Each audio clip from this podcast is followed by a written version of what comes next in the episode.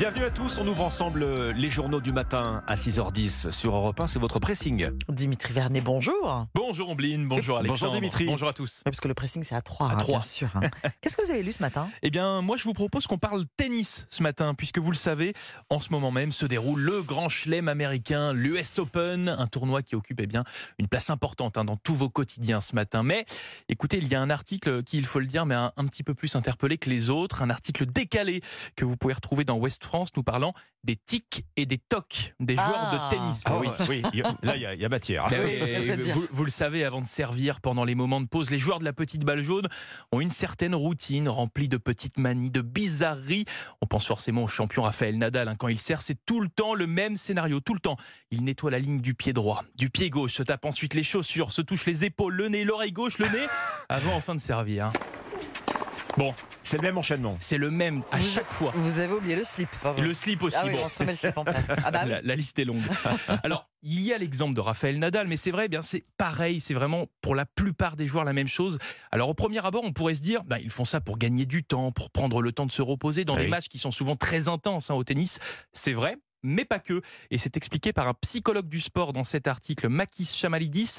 Il travaille depuis euh, bien plusieurs dizaines d'années auprès de joueurs de tennis et il nous le dit, ces tics, les tennisman ne les font pas par hasard. hein. C'est une routine qui est travaillée, répétée Mmh. comme une chorégraphie à l'entraînement pour installer eh bien une sorte de stabilité, de calme olympien dans la tête des joueurs. Reprenons l'exemple de Raphaël Nadal. S'il se retrouve eh bien malmené dans un match, eh bien ces tics vont lui permettre de se reconcentrer, d'oublier en quelque sorte hein, qu'il est en train de perdre et de repartir sur ses bases habituelles afin de reprendre l'ascendant psychologique dans son match.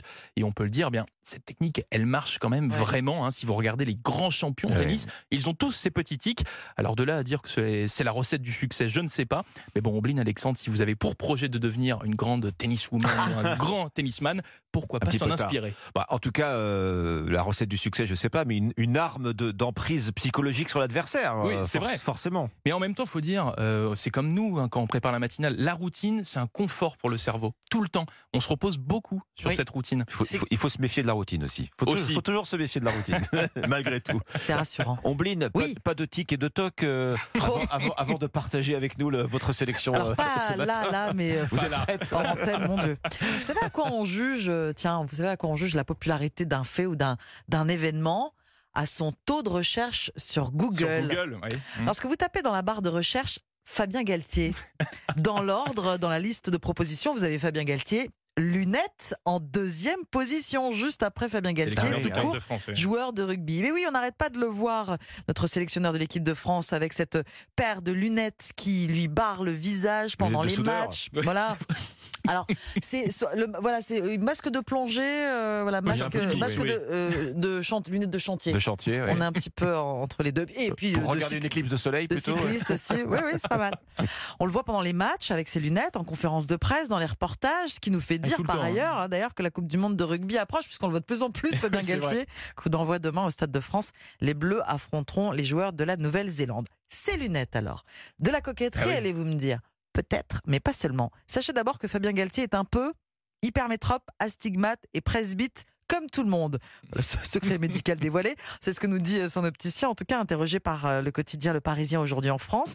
Et ces lunettes à grosse monture noire un peu futuriste sont en fait très pratiques. Déjà interrogé sur le sujet, le sélectionneur de l'équipe de France de rugby avait simplement expliqué que ces lunettes en plastique lui permettaient de courir avec un ballon, de tomber, de jouer au squash, de jouer au golf. Euh, Fabien Galtier n'arrêtait pas de casser les lunettes Elles sont précédentes. pratiques pour le sport, Ah oui, finalement. exactement. Elles sont résistantes. Et ce modèle en particulier lui avait été conseillé par un opticien de la région toulonnaise. Essayé il y a trois ans, adopté depuis, ce qui fait bien les affaires du fabricant.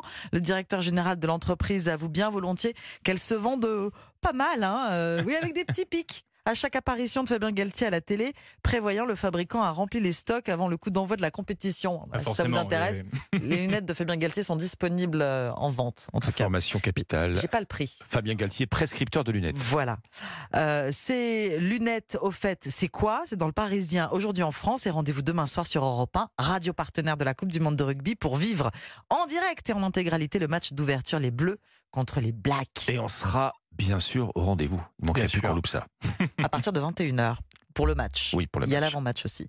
C'est à vous, euh, mon cher Alexandre. Alors attention, je vous préviens, je vais dire un gros mot. Ah, Ah, allez. Shrinkflation. Ah.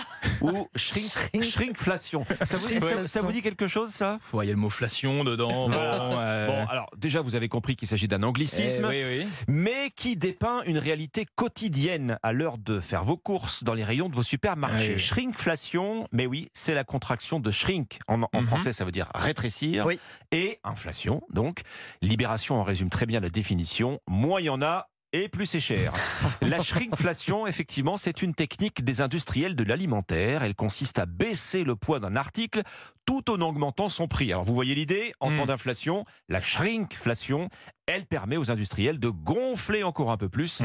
leurs bénéfices, qui n'a pas échappé à Bercy, qui promet d'encadrer plus strictement cette pratique. Mais oui, parce que jusqu'ici, elle est parfaitement légale, cette pratique de shrinkflation. Faire fondre le poids du produit tout en augmentant le prix, cette technique se répand aussi vite qu'elle se veut invisible aux yeux du consommateur. Et il est là le problème, hein, euh, pratique indétectable. Oui. Exemple, rayon surgelé.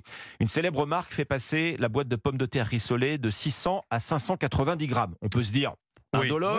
Oui. Hmm. Sauf que parallèlement, le prix, lui, bondit de 68%. ah oui, d'accord. Ah oui, d'accord. Autre exemple, toujours une grande marque, on est au rayon glace. Le bac à la vanille descend de 470 à 370 grammes, pendant Ah, que le mal. tarif, lui, augmente de 28%. Alors des exemples comme ça, il y en a à l'appel. hein. Bruno Le Maire, il mentionne quant à lui euh, la bouteille de jus d'orange qui passe euh, Mm. d'un litre à 90 centilitres. Et sans informer le client, dit-il, Mm. ça, ça s'appelle du vol. Ça, c'est Ah oui, je oui. cite le ministre de l'économie qui annonce euh, d'ailleurs un renforcement euh, de l'information du consommateur. Les industriels pourraient bientôt être obligés d'indiquer en gros caractères tout changement de poids sur leurs produits. Vous avez compris qu'il n'est pas question pour l'instant Mm. d'interdire euh, cette pratique. Moins il y en a, plus c'est cher.